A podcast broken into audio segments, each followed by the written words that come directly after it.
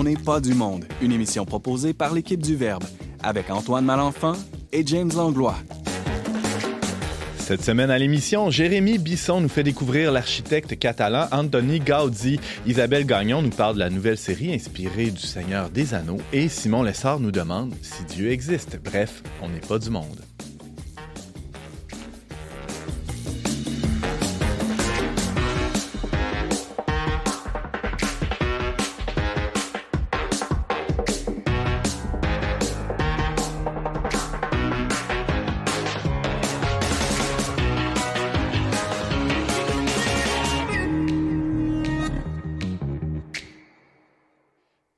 Bonjour à tous, bienvenue à votre magazine Foi et Culture. Ici Antoine Malenfant en compagnie de l'elfique James Langlois. Bonjour James. C'est vrai que si j'avais vécu dans Seigneur des Anneaux, j'aurais probablement été un elfe. J'essayais de, de, de voir quel personnage. Au début, j'avais écrit Hobbit, mais non, ça ne fit pas avec ta non, physionomie tant que ça. Ouais.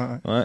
Euh, fait Ma bon personnalité aussi, non? Ça, je sais pas. Ah, ok. Euh, je connais pas assez l'univers du Seigneur des Anneaux parce qu'on en parle euh, aujourd'hui, en fait, de l'univers, mais pas tant de, de l'œuvre euh, en tant que telle, avec Isabelle Gagnon. Bonjour Isabelle.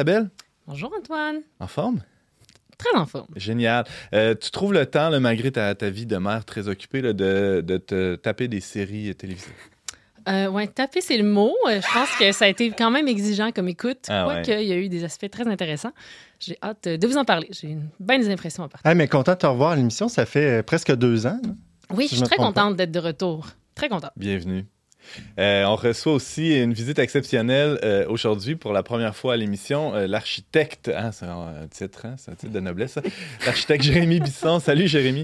Bonjour Antoine. On est, on, on est amis dans, dans la vraie vie. là. C'est c'est pour ça qu'on risque de se tutoyer gros comme le bras.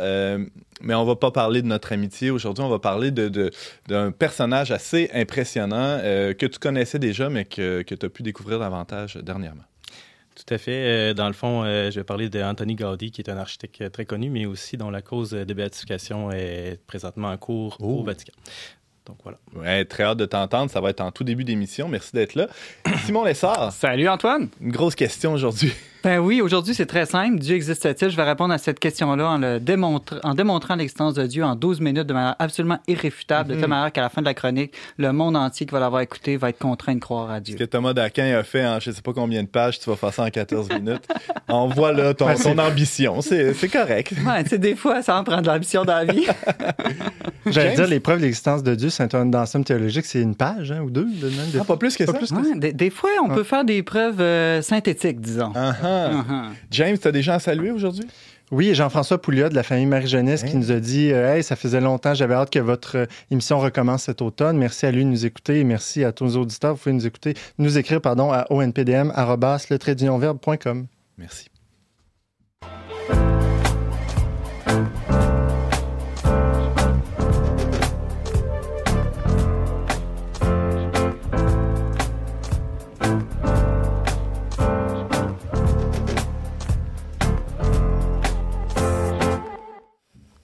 Même si elle n'est toujours pas terminée, l'église de la Sagrada Familia à Barcelone attire chaque année des millions de visiteurs. Si Anthony Gaudi, l'architecte derrière cette merveille, est vanté pour son génie, peu de gens savent qu'il avait aussi une vie spirituelle hors du commun.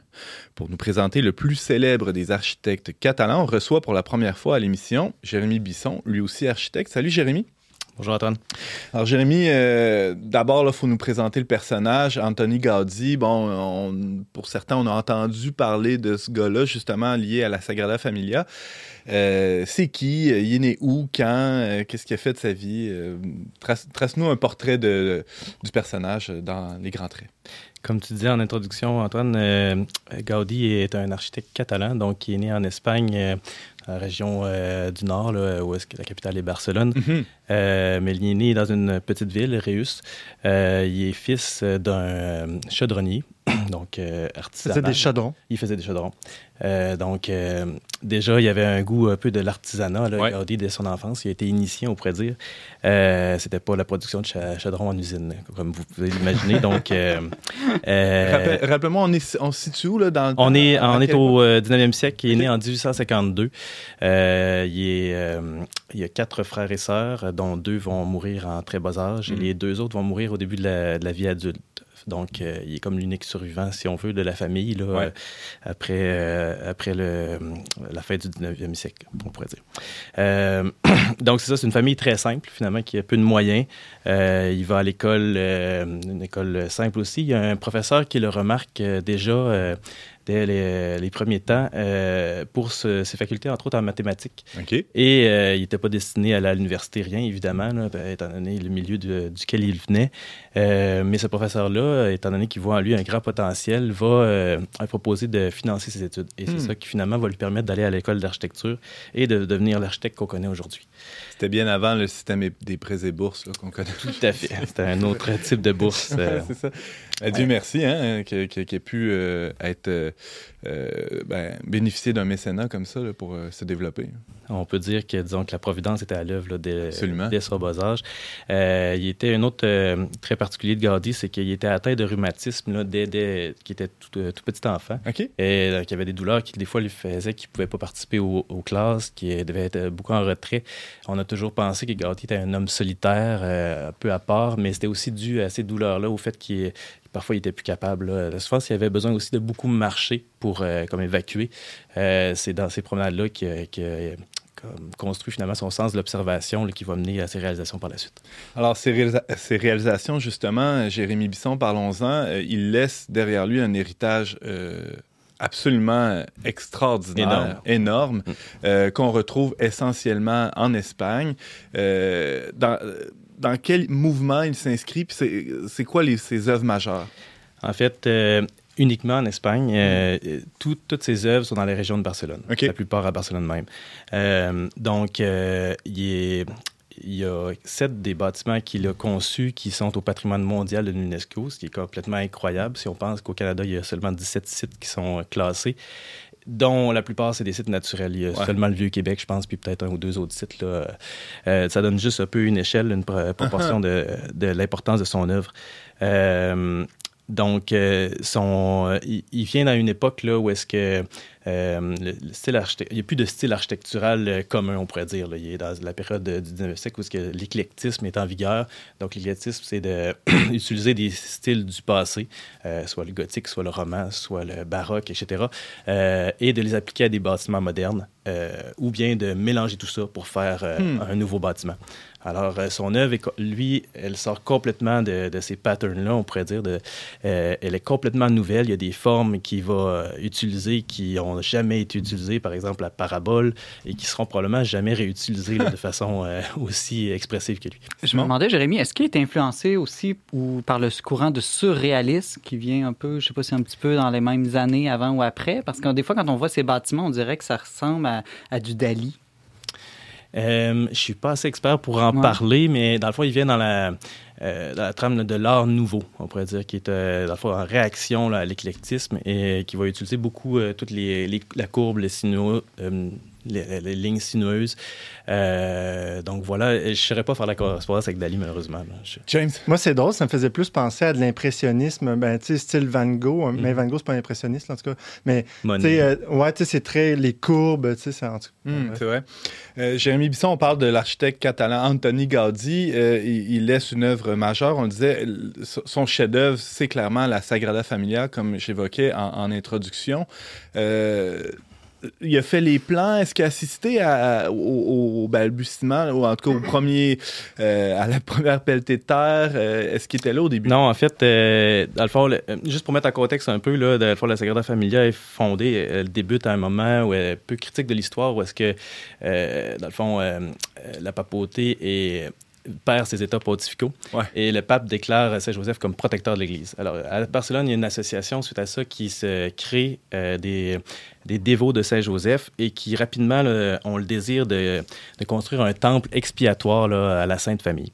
Euh, c'est comme un peu un endroit où ce que tous les péchés contemporains là, pourraient être euh, euh, pris par la Sainte Famille et expiés, on pourrait dire. Mm-hmm. C'est un peu le, projet qu'ils ont.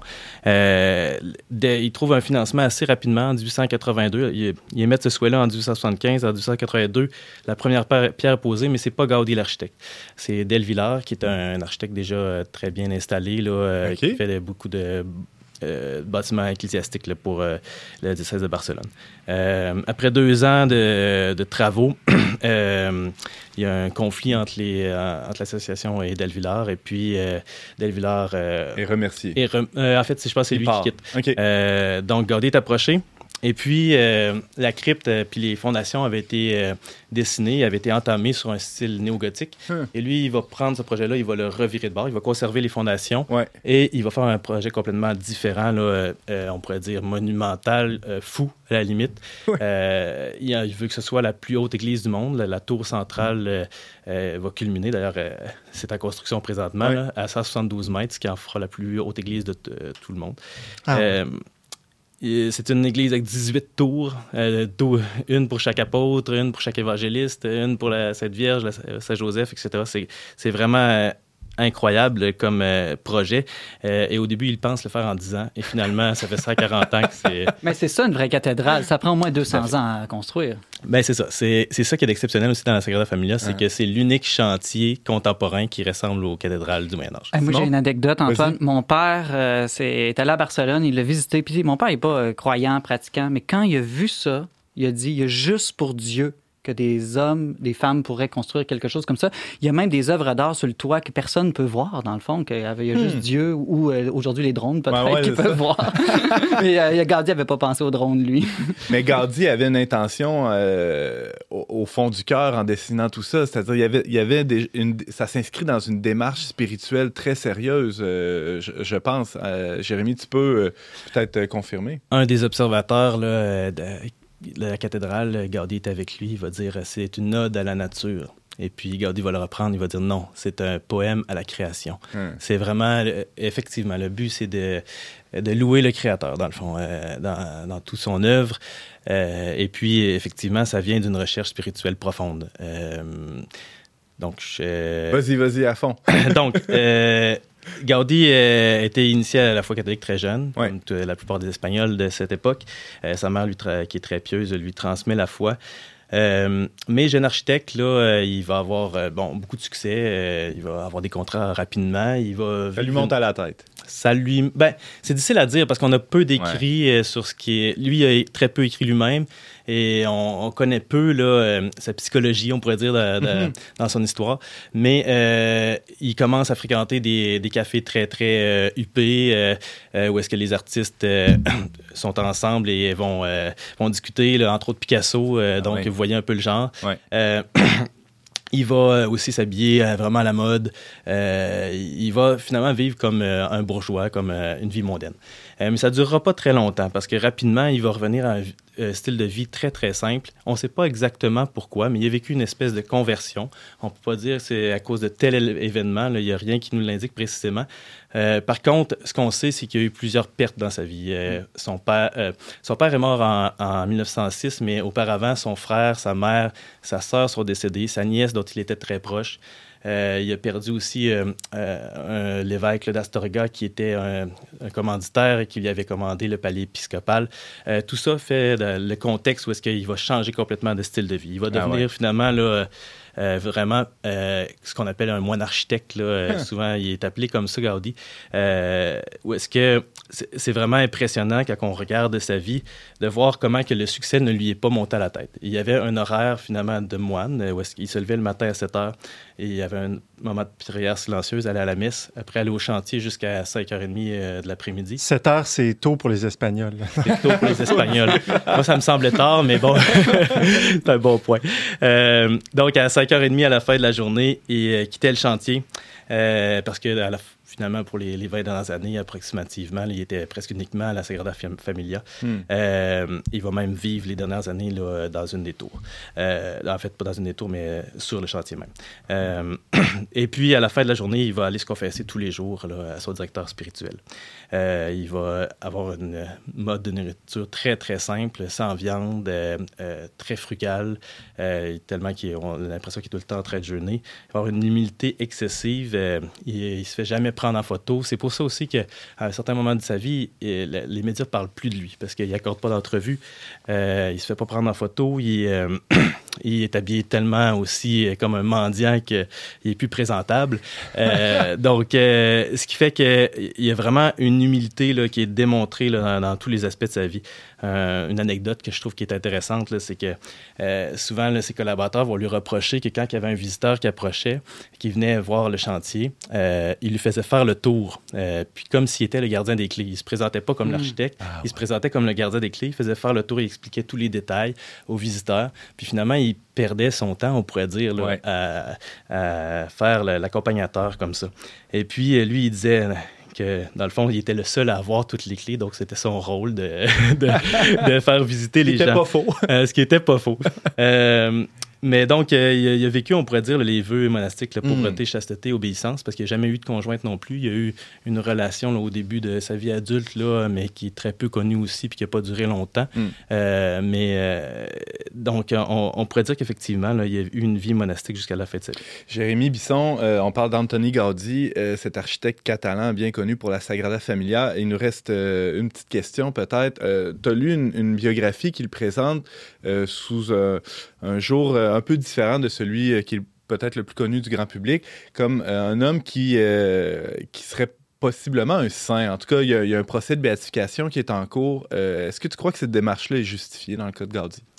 Ben, tout à fait. Je pense que, comme je l'ai montré tout à l'heure, euh, il vivait une vie héroïque. Quand on a ce succès-là, quand on a la possibilité finalement d'être une vedette, euh, de vivre euh, comme ça dans le, un peu dans la solitude, on pourrait dire, dans le, l'anonymat presque, mm-hmm. déjà là, il y a, quand c'est volontaire, il y a quelque chose là d'exceptionnel qui ne peut pas être compréhensible en dehors de la foi que Gaudi avait, de cet amour-là que, que Gaudi avait pour Dieu, dans le fond, qui, qui était pour lui supérieur à la reconnaissance.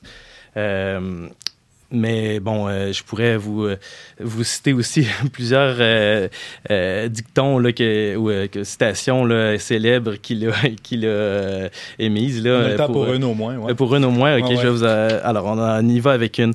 dans le fond, on va y aller par la beauté parce que c'est quand même au cœur de, au cœur de l'architecture. Gaudi va dire que la beauté, c'est la splendeur de la vérité. Sans vérité, il n'y a pas d'art. Il n'y a pas d'art. La splendeur attire tout le monde. C'est pourquoi l'art est universel.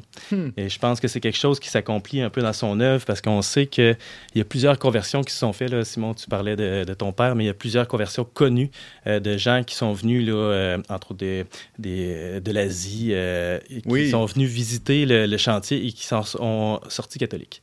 il n'y avait aucune notion de la foi chrétienne et vraiment ils sont sortis avec la foi que, le, dans le fond, le Dieu de Gaudi était le vrai Dieu. Incroyable. je suis pas sûr que mon père s'est converti, mais en tout cas, il a reconnu au moins qu'il y avait quelque chose de divin dans, cette œuvre-là. Et moi, j'ai des collègues architectes qui aussi sont en pamoison devant cette œuvre-là, pourtant qui est quand même une, d'une architecture qui est presque un peu traditionnelle, qui, qui est mhm. plus au goût du jour, mais il y a quelque chose dans son œuvre qui est, qui est transcendant finalement. Mhm. Jérémy Bisson, c'était passionnant. Euh, bon, on aurait pu rentrer dans les, détails techniques, là, tu m'en parlais l'autre jour. Il y, a toute une catéchèse aussi dans, dans cette œuvre-là. Euh, peut-être euh, à ta prochaine visite à On n'est pas du monde. C'était déjà passionnant là, de nous montrer ce, ce personnage-là, du moins cet aspect de sa vie spirituelle qui, qui était peut-être un peu plus méconnu. je rappelle aux auditeurs qu'on peut euh, qu'on peut lire cette biographie euh, toute récente qui est parue en 2022 qui s'appelle Anthony Gaudi, l'architecte de Dieu. C'est paru chez Artege. Jérémy Bisson, architecte, merci infiniment. Ça fait plaisir. Restez avec nous après la pause musicale. Isabelle va nous dire s'il faut ou pas écouter la nouvelle série d'Amazon inspirée de l'univers du Seigneur des Anneaux.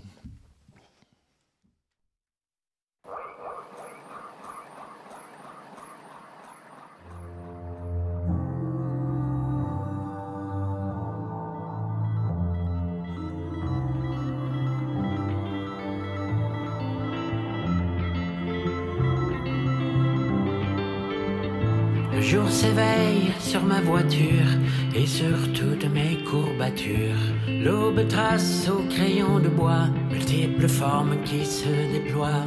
Ouvrir l'œil, bouger l'orteil, une prière au soleil, ainsi la fin de la dormance et le début de l'espérance. Je tire mon corps à la verticale talons jusqu'au cervical. Je m'appuie sur la portière et sur mon café d'hier. Je m'accroche à l'importance de ma tasse et de son once. Je simule un peu d'amplitude. Ma vie est belle, mais parfois rude.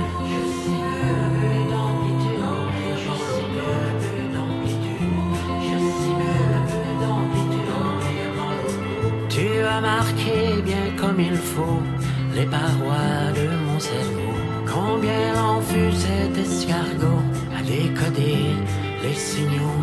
Le silence a ses limites, des conséquences sur la suite. L'amour requiert des aptitudes, les miennes sont en désuétude.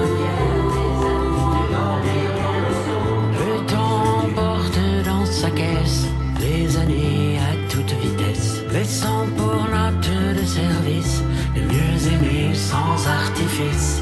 Tu n'es plus là quand ton absence se glace le sang.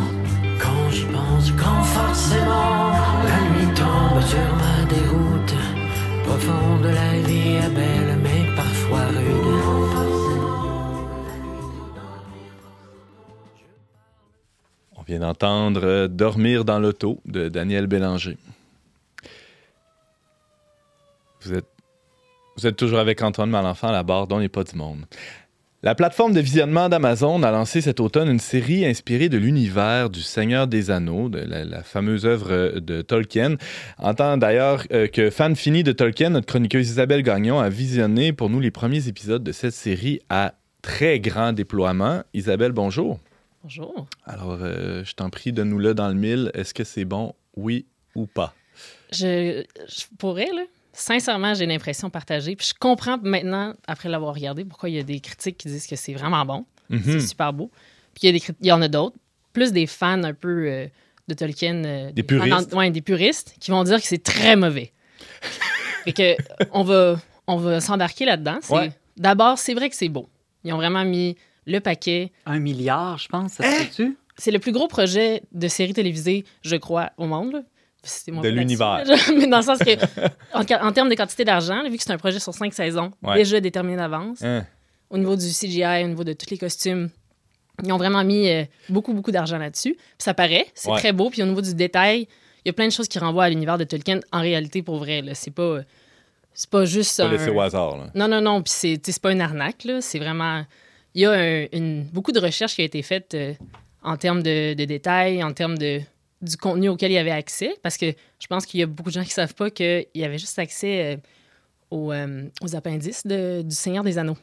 C'est quoi le- ça, les appendices? c'est comme des extras à la fin du Seigneur des Anneaux, après l'histoire. Puis il y a différentes informations là-dedans, mais dont la lignée de Numénor, donc tous ceux qui mènent à Aragorn, euh, des informations sur bon, euh, le second âge. Mais c'est très, très sommaire. Eux, ils ont pris ça, dont le prince d'Urin qu'on voit, qui est un prince euh, dwarf, donc nain, je crois, c'est tra- la traduction. Euh, ben, il est dans cette partie-là, mais il est nommé. Donc, ils ont beaucoup, beaucoup extrapolé. Ils ont- Extrapolé. ils ont créé leurs propres histoires à partir de ces maigres informations-là. Alors, Isabelle, ça s'appelle Les Anneaux de pouvoir. C'est, Ouais. Je le disais en- en- d'entrée de jeu, c'est comme inspiré de l'univers du Seigneur des Anneaux, mais c'est c'est, pas du tout une adaptation euh, visuelle d'un texte de Tolkien. Non, pas du tout. Comme tu dis, c'est une extrapolation euh, qui, se, qui se trouve avant ou après l'œuvre euh, qu'on connaît de Tolkien, là, dans la ligne du temps de, de- du Seigneur des Anneaux? C'est bien avant. Ça se passe en fait à différents endroits en plus. C'est principalement dans la Terre du Milieu, mais il y a aussi une partie qui est dans le royaume de Numénor, qui est comme un, un peu à l'écart. Donc ça, c'est quelque chose qu'on n'a jamais vu. Mhm. Euh, c'est, ça se passe à peu- une, une couple de milliers d'années d'a- avant. OK. Juste ça. Juste ça. À peu près. Mais avec des personnages, dont des elfes qu'on connaît déjà, des, des films qu'on a vus. Donc, Ah, Galadriel. ça, ça vit vieux, ce monde-là. hein? ça vit vieux. C'est ça. Ça vit vieux. Pas Donc, avec les mêmes acteurs que les films? Non, parce qu'ils sont très vieux maintenant, OK. je pense. Je. Euh, mais en fait, moi, c'est un de mes bémols aussi, là, au niveau des acteurs, des personnages et tout ça. Là, je pense que j'ai, j'ai- je trouve que les acteurs n'ont pas toujours été super bien choisis. Puis la Galadriel, moi, personnellement, je- j'étais un petit peu m'attends- J'avais des grosses attentes, mais James? Mais je comprends pas trop. Tantôt, tu disais, ils ont juste eu accès aux appendices. Pourquoi ils n'ont pas eu accès à l'œuvre de Tolkien qui est, qui est publiée? Ou il y avait, tu veux dire, il n'y avait pas le droit de la mettre en, en film? ben, c'est pas qu'ils n'ont pas accès, ils peuvent le lire pour eux-mêmes. Mais par exemple, le Silmarillion, qui est un des livres qui parle plus de cette époque-là, euh, il n'y avait pas les droits d'auteur. Donc, OK, euh, c'est ça. la, la succession de Tolkien, c'est-à-dire ses enfants, ses petits-enfants, je pense, principalement, ils n'ont pas donné accès à ce contenu-là.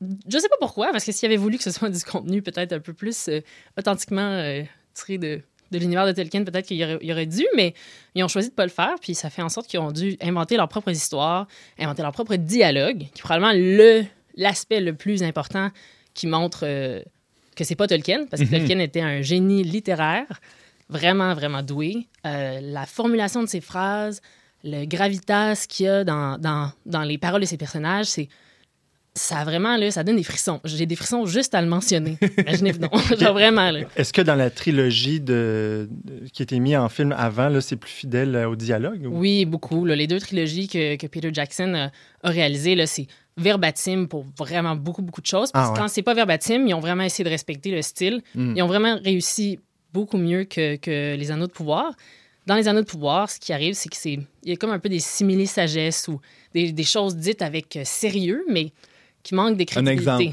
Ah, à un moment donné, mais c'est dans le trailer, avec c'est. Euh, je dévoile rien. Ça, ouais. Galadriel, elle regarde Elrond. Elle rentre vraiment euh, intensément, puis elle lui dit Tu n'as pas vu ce que moi j'ai vu. OK. ouais, Super, ouais.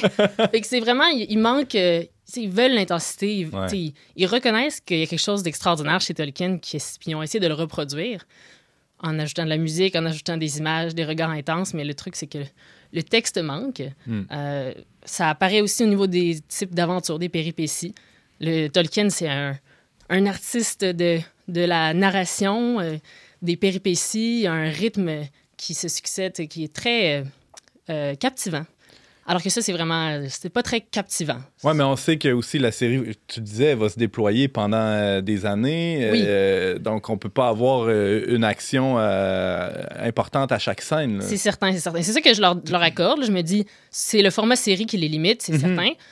certain. ça fait des longueurs. De fait, je suis rendu dans, j'ai, je me suis rendu à l'épisode 4. Je pense que là, l'épisode 5 est sorti ou il sort cette semaine. Mais ça, ça, ça s'améliore. Je dirais que ça s'améliore au niveau du rythme. Puis, ce que je dirais, là, vous vouliez savoir mon verdict un peu plus, là, ben, regardez-le si ça vous tente de regarder une bonne émission. Mais pensez pas trop à Tolkien. pensez pas trop au Seigneur des Anneaux. Pensez pas trop au Hobbit. Dites-vous que vous regardez une série qui est dans un univers un peu moyenâgeux, qui est un peu le fun, hmm. puis laissez aller. Puis là, vous l'apprécierez pour de vrai.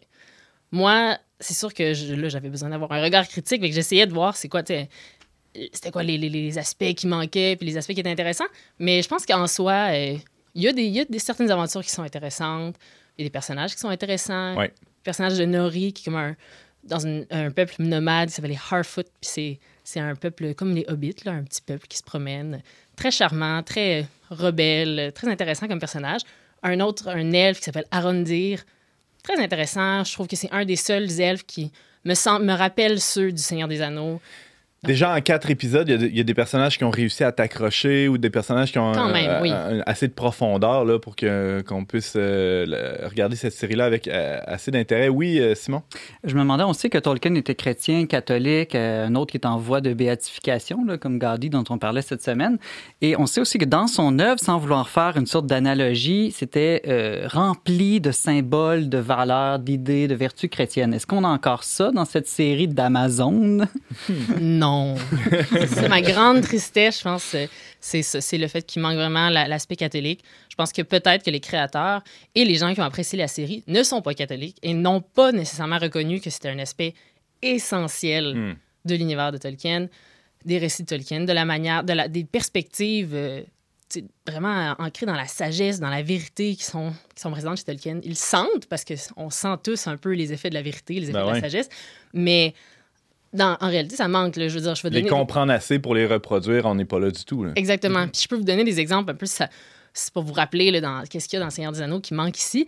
L'espèce de notion de, sacrifice de soi, d'aller hmm. jusqu'au bout pour peut-être qu'il y ait un peu de chance de réussite vers le bien. C'est ça, là. C'était l'espèce de don total.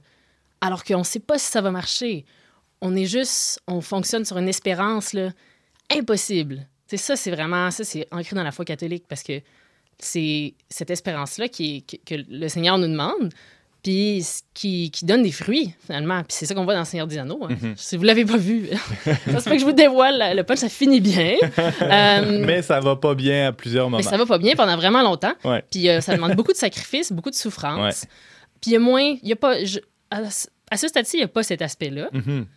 Euh, aussi, il n'y a pas de Gandalf. Puis moi, ça, c'est, ça, c'est, on pourrait dire que c'est un, personnage mineur, mais on voit que ça manque vraiment parce que c'est un personnage qui est proprement sage, qui est presque toujours dans la vérité quand il s'agit des choses. En fait, il est toujours dans la vérité quand il s'agit des choses importantes. Puis il est comique ou léger ou des fois un peu euh, frivole dans d'autres choses, mais, Mhm. mais quand, il, quand ça, ça compte, là, il est toujours là, toujours la ligne droite, toujours le bon chemin. Puis ça, ça manque vraiment. Il n'y a pas de personnage que je dirais qui est sage ou qu'on peut, sur lequel on peut se fier, que le spectateur peut s'ancrer pour dire fiou. Au moins, lui, là, ouf, lui, lui, il est bien enligné, puis je vais toujours l'aimer, puis il va pas me trahir.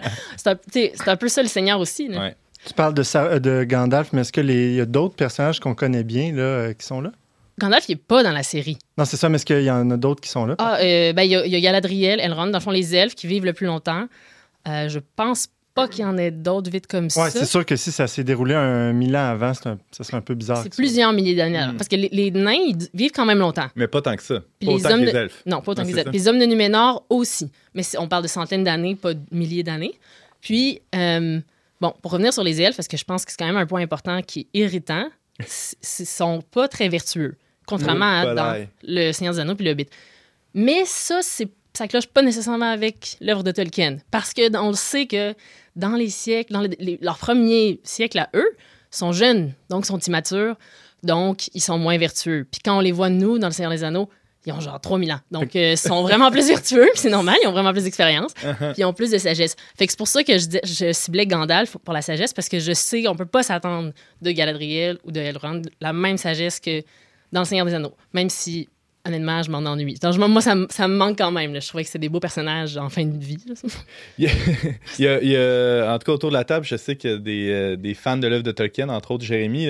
Euh, Est-ce que tu as vu cette série-là euh, sur Amazon? là? Non, je ne l'ai pas vu, mais est-ce que, tu, m- est-ce que tu parles par rapport à le, le manque de sagesse des elfes? L'absence de Gandalf, en fait, c'est assez euh, cohérent avec le Silmarillion, là, euh, où est-ce qu'il y, y a vraiment cette euh, rébellion des elfes-là contre la sagesse qui leur, leur vient des, des Zénurs, si je me souviens bien. Et des... Les traductions En françaises, je les connais pas toutes. Je me mets à l'interne. Donc, oui, ça me semble assez cohérent, sauf que je comprends que, dans le fond, avec le manque, comme tu dis, de, de- de spirituel, on pourrait dire, là, dans, dans le, le scénario, on perd toute l'essence du Seigneur des Anneaux. Oui, c'est ça. Puis un dernier, un dernier aspect qui s'applique plus aux, aux humains, en fait, c'est la reconnaissance des imperfections puis le pardon des imperfections. Hmm. Hmm. Je trouve que, vu qu'il n'y a pas euh, la notion de péché, c'est pas connu non plus pour les créateurs, alors que Tolkien avait vraiment ça dans l'esprit, euh, c'est dur de savoir qui qui a tort, qui qui a raison, qui qui est dans le bien, qui qui est dans le mal. On dirait que c'est comme si euh, on, on distingue pas nécessairement la- les aspects moraux euh, très clairement. Il manque un peu de... Alors que dans Le Seigneur des Anneaux, on a Boromir qui est tellement un, un personnage fascinant parce qu'il y a le conflit intérieur, l'espèce de... le péché qui l'attire vers, vers l'anneau, mais en même temps, son cœur qui cherche le bien, mais qui, qui, qui réussit pas tout à fait. Même On- les hobbits sont traversés par ces tensions-là Oui. intérieures. On le voit bien, c'est bien décrit, c'est bien démontré. Alors que, je- en tout cas, je pressens que dans la, la nouvelle série, Les Anneaux de pouvoir, euh, on a ces, ces tensions-là, mais qui se trouvent entre des groupes de personnes ou entre des personnes et non à l'intérieur de, de- de- de chaque personnage. Exactement. Hmm. Euh, mais on pourrait même le dire un peu autrement. C'est juste c'est confus. Je pense no- mais je pense qu'à notre époque, c'est, on peut pas s'attendre vraiment à autre chose. C'est que si on enlève cet aspect-là de, de l'œuvre de Tolkien, notre époque est comme ça. Mhm. On n'a pas beaucoup d'impressions du bien, du mal, une distinction très claire. On a de la misère à dire ça c'est vraiment bien, c'est sûr à 100 ça c'est vraiment mal, c'est sûr à 100 alors que Tolkien n'avait pas peur de, de faire ça. Puis ça fait que c'est un- une œuvre très, très audacieuse, celle de Tolkien. C'est une œuvre pleine de, de courage en termes de, de- de combat pour la vérité, puis en même temps un génie littéraire qui fait qu'on s'en rend même pas compte qu'on est emporté dans un, dans un ensemble de vérité comme ça. Simon? J'ai plein de questions, mais je me demandais, est-ce que toute la dimension qui est très belle dans Tolkien d'amitié, de communauté, bon, qui est peut-être plus associée au monde des hobbits, là, mais est-ce que c'est quand même présent dans cette série-là? Oui, ça, je dois dire, c'est une excellente question parce que justement, on voit une super belle amitié entre euh, Elrond puis Durin, avec des, ce qui est un nain, dans le, le, prince des nains, euh, d'un peuple nain, parce qu'il y en a plusieurs. Euh, puis ça, c'est intéressant. Il y a des tensions, parce que comme dans Seigneur des Anneaux, il y a toujours des tensions entre ces deux, ces deux euh, espèces, là. je sais pas, races, là, je sais pas comment, je pense que c'est race qui utilise le mot. Euh, puis c'est très intéressant. Puis ça, j'ai beaucoup aimé cette dynamique-là. Je pense qu'ils ont bien cerné euh, comment ça pouvait être intéressant. Puis euh, oui, il y a quand même une belle dose euh, d'amitié. Ouais, euh, ah non, mais je me demandais juste, le titre, Les Anneaux de pouvoir, moi, ça m'a fait penser, coudon, c'est-tu un Game of Thrones dans, dans l'univers de Tolkien? Dans quel sens? Ben, de, Game of lutte, euh, toutes sortes de luttes de gens un peu vicieux qui essayent de gagner le pouvoir. Peut-être. Pour l'instant, ça ressemble pas à ça encore. Pour l'instant, c'est vraiment quand même un retour du mal dans la Terre du Milieu. Il y a plusieurs acteurs qui sont contre, il y en a qui sont peut-être pour euh, ou qui sont comme attirés malgré eux vers ça.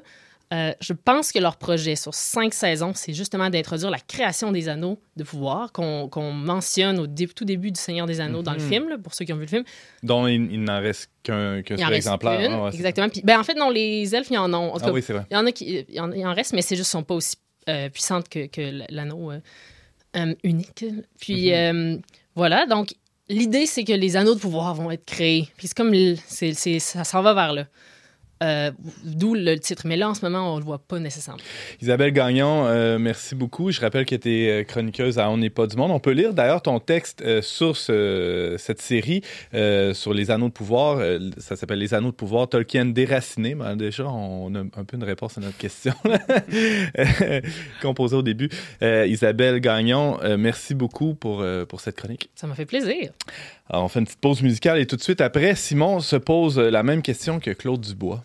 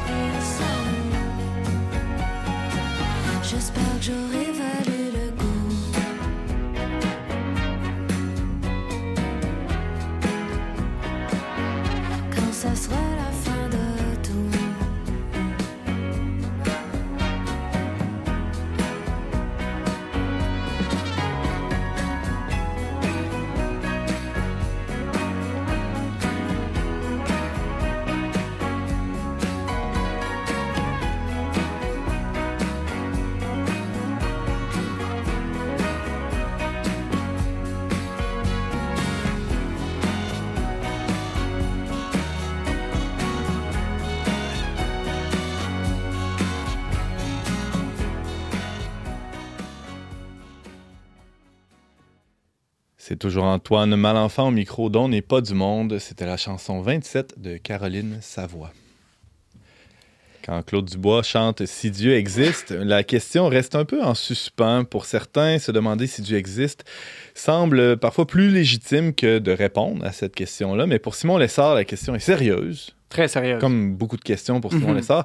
Et mérite qu'on s'y attarde honnêtement. Salut Simon. Salut Antoine. Aujourd'hui à l'émission, on a parlé de Gaudi, un artiste de Tolkien, une autre forme de grand artiste. Et moi, je te parle du plus grand de tous les artistes. Oh. Toi, j'ai fait ton lien pour toute l'émission. Merci. Je, je, je te laisse mon micro. C'est une émission sur la beauté et la création. Eh ben oui, sur l'architecture, on pourrait dire. Euh, mm-hmm. tu vas nous parler d'architecture. Exact. Alors, euh, bon, la, position la plus commune de nos jours, c'est de dire, ben, peut-être qu'il existe. on n'a pas vraiment de preuves que oui, on n'a pas vraiment de preuves que non. Fait que, ben. Ou même que c'est peut-être un peu plus être du bord de la raison ou de la science de penser que non dans le fond. Mhm. Euh, moi, je pense euh, que c'est exactement l'inverse. Je pense que c'est beaucoup plus rationnel euh, d'être du bord de ceux qui, qui, pensent que Dieu existe. Alors, tu vas essayer de nous démontrer aujourd'hui ben, que c'est compatible avec la raison C'est surtout ça. On va en mhm. parler ensemble. Puis d'ailleurs, Antoine, quand on, prétend démontrer l'existence de Dieu, apporter des preuves de l'existence de Dieu, généralement, là, il y a une levée de bouclier, autant même des croyants que des non-croyants. On dirait que ça dérange le monde, comme si ça allait enlever leur liberté qu'ils allaient être obligés de croire. Donc, première des choses à dire, c'est que la foi, c'est pas croire que Dieu existe, c'est croire que Dieu nous aime et qu'il nous appelle à partager une vie avec lui. C'est quand même différent de la foi chrétienne. Une autre étape. Une autre étape complètement. Euh, puis l'autre chose, c'est que c'est pas parce qu'on a démontré une chose qu'on est obligé d'y adhérer. Regarde les changements climatiques. Il y a plein de monde qui disent que ça a été démontré, puis il y a plein de monde qui adhère pas avec leur intelligence de toute façon. Mm-hmm. Euh, la cigarette, c'est assez bien démontré que c'est très très mauvais pour notre santé. Puis il y a plein de monde dans leur volonté qui, ben tant pis, puis je continue à fumer quand même. Là, hein. On n'est pas moins libre. Exactement. Donc, euh, mais. Faut, faut s'enlever cette idée qu'une démonstration nous enlèverait notre liberté. Mm-hmm. Alors, euh, l'attitude la, plus rationnelle, Simon, à avoir le face à cette question-là, c'est quoi? Ben, je pense que c'est clairement euh, de se demander d'où vient tout ce qu'on observe autour de nous, d'abord. De commencer par une sorte de constat qu'on est entouré de choses extraordinaires, merveilleuses. Hein. Il y a le, nouveau télescope euh, James Webb, c'est ainsi qui nous envoie des images de l'univers remplies d'ordre, remplies de, beauté. Et puis de, ben, de se poser la question d'où viennent toutes ces choses euh, absolument extraordinaires? Est-ce qu'elles viennent de rien? Ben, moi, je pense que ça vient du hasard. Là.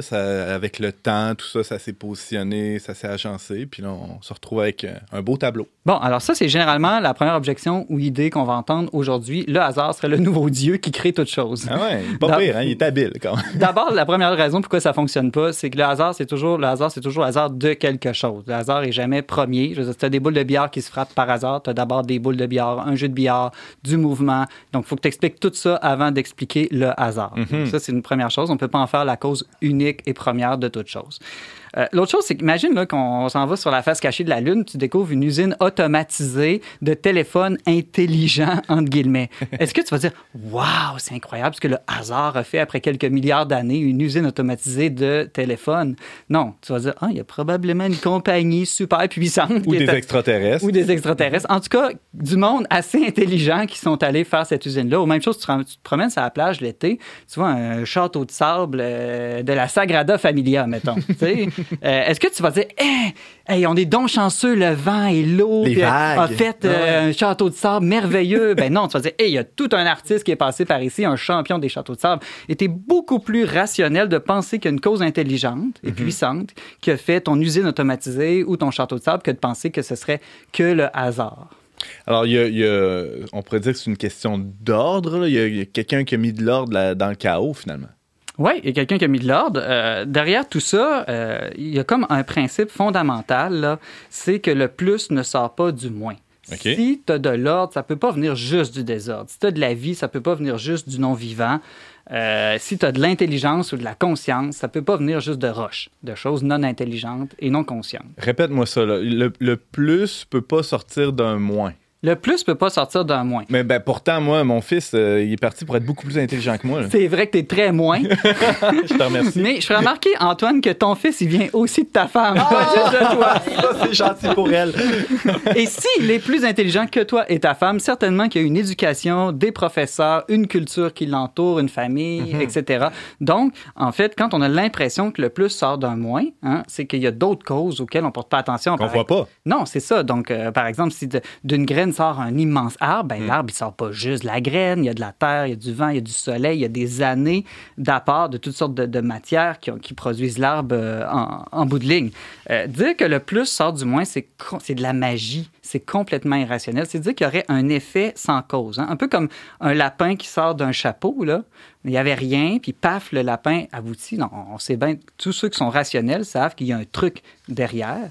Eh bien, ceux qui prétendent que l'univers ou les choses belles et ordonnées dans l'univers, comme un homme, une cellule, un arbre euh, ou l'ensemble organisé des galaxies, si tout ça vient de rien, ce serait comme des, lapins qui sortiraient euh, carrément euh, des chapeaux, autrement dit. Quoique les lapins qui sortent des chapeaux des machines, c'est encore plus rationnel parce qu'au moins, il y a un magicien supposément derrière. Donc, il y aurait une sorte de, d'homme intelligent qui aurait un pouvoir créateur. Bon, alors venons, venons-y là, à cette, au, grand magicien là, avec un grand M. Euh, donc, si le principe que le, moins sort du plus, hein, je, suis correct en disant ça. Oui, ça, on peut le dire comme ah, ça. bon. que le moins sort du plus, ou disons euh, que la cause du, de quelque chose est quelque chose de plus grand que lui. Oui, exactement. alors on remonte comme ça et on arrive à une, une cause première, c'est un terme un peu euh, philosophie, qui, qui, serait super intelligent, nécessairement. Ben, qui serait super vivante, intelligente, puissante, qui serait nécessairement plus que tout ce qu'on peut observer dans l'ensemble de l'univers. Donc, euh, sinon, sinon c'est ça, on se ramasse à expliquer qu'il y aurait comme un effet sans cause, une autre manière de le dire. Il y aurait quelque chose qui aurait comme popé par magie dans l'univers qui vient de rien. Et ça, Antoine, c'est grave. C'est la destruction de toute pensée scientifique. Hmm. Donc, c'est anti-scientifique. C'est comme un médecin qui dirait Oh, tu as le cancer, ben, ça a popé comme ça dans ton corps, il n'y a pas de cause. Ou il y a eu changement climatique, ouais, ça n'a pas de cause. Non, hmm. toute la science est basée sur le fait d'identifier les causes euh, à partir des effets qu'on constate. James. Au contraire, est-ce qu'on pourrait pas penser, Simon, qu'il y aurait toujours eu quelque chose, tu sais, puis que c'est juste que, mettons, de la matière qui se transforme, comme Démocrite dit un peu, tu rien ne se perd, rien ne se crée, tout se transforme, puis que c'est juste ça qui occasionne, qui cause les choses? Oui, ben on, on, peut, on peut penser ça, mais même ces choses qui auraient toujours existé, il faut expliquer pourquoi elles existent. Manifestement, elles ne se sont pas elles-mêmes, elles ne se donnent pas à elles-mêmes l'existence là, on rentre dans des, raisonnements plus complexes, mais pourquoi elles peuvent disparaître? C'est-à-dire qu'il n'y euh, a aucun être connu dans l'univers, euh, que ce soit une planète ou une plante, qui est éternelle. Hmm. On sait qu'elle peut être détruite. Même le Soleil, oui. C'est ça. Donc, il faut expliquer son organisation, pourquoi euh, elle arrive tout, tout d'un coup. Et, donc, ça ne suffit pas. Ça prend quand même une cause qui la, qui la crée, si je peux dire.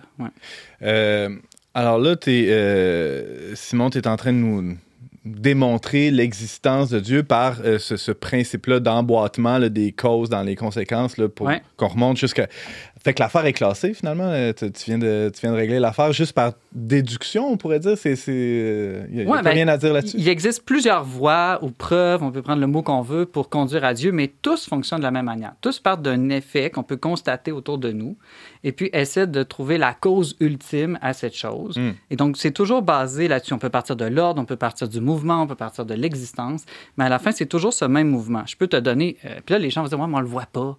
Mais il y a plein de choses comme ça que la science déduit sans voir. Par exemple, derrière moi, il y a des lettres, là, pour ceux qui nous écoutent à la télé. Hmm. Le verbe est collé au mur, mais tu le vois pas. Qu'est-ce qui tient le verbe au mur? C'est pas parce que tu le vois pas que ça n'existe pas. Il y a de la colle ou un crochet ou quelque chose. Tu déduis qu'il y a certainement quelque chose. Bon, ça peut être mystérieux, c'est quoi, mais tu sais que ça a au moins la capacité de faire ça. Donc, il y a quelque chose de, de similaire avec Dieu. On voit toutes les créatures, toutes les choses, on déduit que ça prend nécessairement un créateur, un créateur puissant, intelligent. Ça ne veut pas dire qu'on sait tout de lui, là. Hmm. Et ça reste mystérieux, mais on est certain au moins qu'il existe et qu'il est capable de faire ça. James? Oui, Simon, euh, il y a des gens qui pourraient objecter, tu sais, euh, Dieu, là, euh, c'est qui qui l'a créé, lui? Parce que, tu sais, si on, on, remonte comme ça, mettons, il y a quelqu'un qui a créé un horloge, on dit que c'est l'horloger. Qui a créé l'horloger? Oui, ben, c'est une question que. C'est une objection qu'on entend souvent, même souvent quand on parle de ça à des enfants, en fait, là, parce que pour eux, c'est vraiment difficile de s'imaginer un créateur. Hein. C'est une façon euh, polie de te dire ta question est un peu niaiseuse. non, non, non, non, non. je pense que toutes les objections méritent euh, la peine euh, d'avoir une bonne réponse.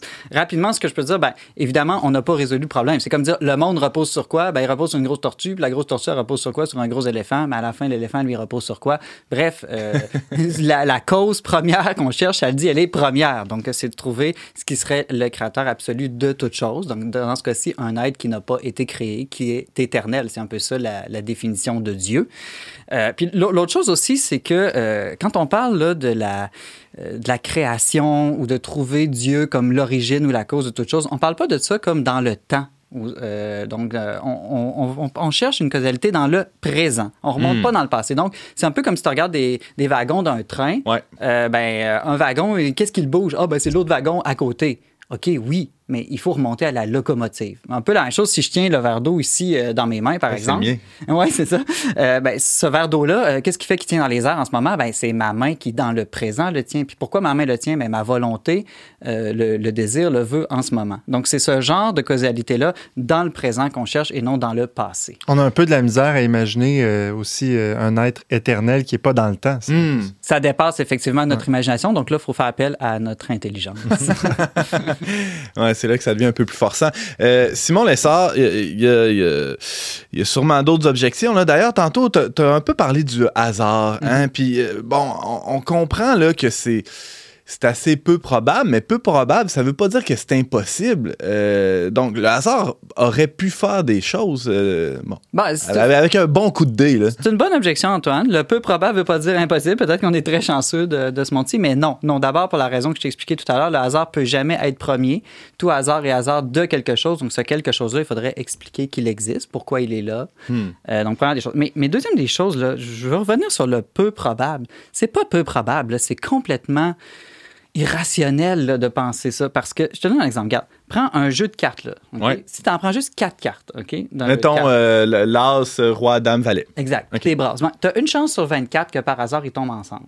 Euh, Dans le bon ordre. Dans le bon ordre, exactement. OK. Bon, ça, oui, de fait, ça peut arriver. C'est un ordre très simple, très peu complexe. OK? Mais juste te montrer là, comment ça dépasse l'entendement. Si tu prends les 54 cartes, OK, puis tu brasses une fois à la seconde, combien de temps ça prendrait pour que tu sois certain qu'on arrive un jour à les avoir en ordre? Euh, une bonne semaine de travail, non? C'est un, un chiffre inimaginable. J'ai demandé à un de mes amis euh, mathématiciens de me calculer ça. Ouais. Il me dit que c'est à peu près 1 avec. Euh, attends un peu, je vais chercher mes notes là, pour être sûr de ne pas dire n'importe quoi. Je les ai vues tes notes. Il y a 50 zéros. 1, 50 0 fois 14 milliards d'années. 14 milliards, c'est à peu près l'âge de, de, de l'univers, en tout cas du, du- depuis les- le Big Bang. Ce que les experts pensent être l'âge approximatif de l'univers. Donc, ça prendrait ça, là, fois un nombre qu'on peut même pas imaginer tellement c'est grand, juste pour 54 cartes. Mais là, je ne parle pas d'une cellule, de l'ADN. L'ADN, là, c'est comme un jeu de cartes fait de milliards de cartes. Euh, donc, alors que un de tes enfants qui a 7 ans, au moins l'âge de raison, pourrait en 2-3 minutes mettre ce jeu de cartes-là en ordre. Pourquoi? Ouais.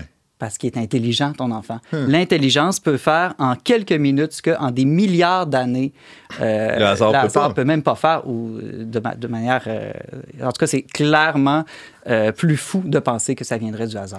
D'ailleurs, il y a des astrophysiciens qui parlent du concept de fine-tuning, là, qui aurait plusieurs paramètres euh, nécessaires qui, pour donner naissance à une galaxie comme la nôtre, même à l'univers. Donc, euh, euh, à notre planète aussi, là, tant de lumière, tant d'eau, tant d'oxygène, etc. Puis de réunir tous ces paramètres-là en même temps, euh, c'était pratiquement impossible que ça soit du pur hasard. C'est pas des paramètres si bruts que ça, c'est des- c'est dans les Ouais, l'ordre c'est du ça. détail des fois, l'agencement de tous ces détails-là a Ouais, ouais. pu euh, permettre l'émergence de Un, l'univers. un exemple que je donne souvent à des ados quand je parle de ça, c'est comme si tu prends la palette de peinture d'un peintre, tu pitches sur le mur, puis par hasard, ça produit un chef-d'œuvre de Rembrandt. dis, mon Dieu, je suis donc chanceux. Non, c'est plus rationnel de penser qu'il y a un truc derrière. là. Ben, c'est intéressant que tu fasses le parallèle avec l'art parce que, euh, bon, c'est sûr qu'on peut analyser une œuvre d'art, c'est toujours intéressant, mais la plupart euh, des gens euh, face à l'art vont être plus dans une posture de contemplation ou ben, d'admiration ou d'humilité hein, quand on est devant un Picasso. Oh, ok, j'aurais pas réussi. Et pourtant, avec l'univers ou la création de quelque chose de quand même plus complexe qu'une œuvre d'art, on n'a pas toujours cette attitude-là de, de- d'humilité ou de contemplation. Peut-être qu'il y y a, euh, il y a quelque chose qui, sans être au-delà de la raison, mais complémentaire à la raison euh, dans, dans notre attitude euh, face à ces réalités-là qui qui nous dépassent. D'humilité, d'émerveillement, Ouais, ouais, d'étonnement aussi.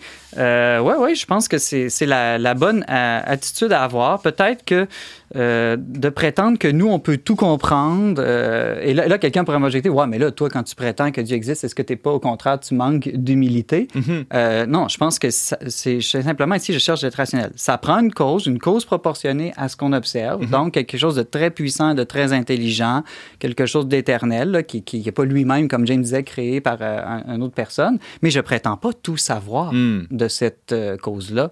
Je prétends pas vraiment enfermer Dieu dans, dans dans deux, trois idées que j'aurais dans ma tête.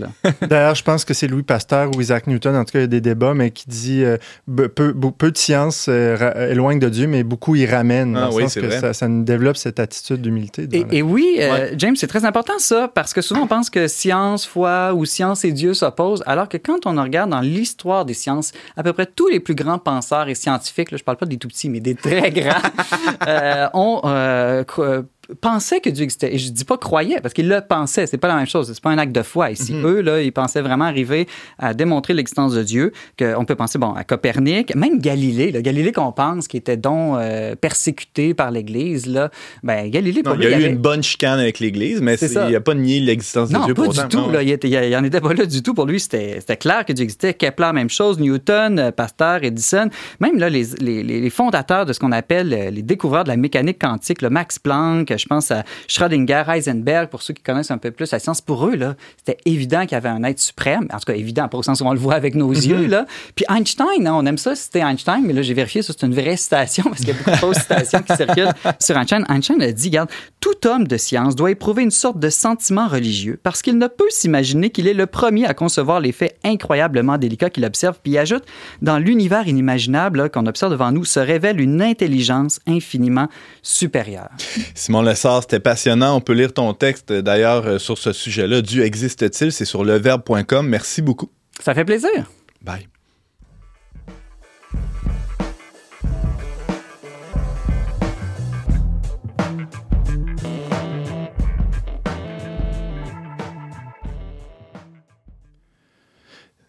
C'est déjà tout pour cette semaine, pour cet épisode d'On n'est pas du monde. Merci beaucoup d'avoir été avec nous. Vous pouvez euh, revoir ou partager cette émission en tout temps via vos euh, plateformes de balado-diffusion préférées sur YouTube, sur Facebook. Pour tous les détails, visitez le euh, leverbe.com radio. Je remercie James Langlois à la technique, Marc-Antoine Baudette aussi à la technique. on remercie également la Fondation Lucien Labelle pour son soutien financier. Et on se retrouve la semaine prochaine pour une autre émission dont n'est pas du monde.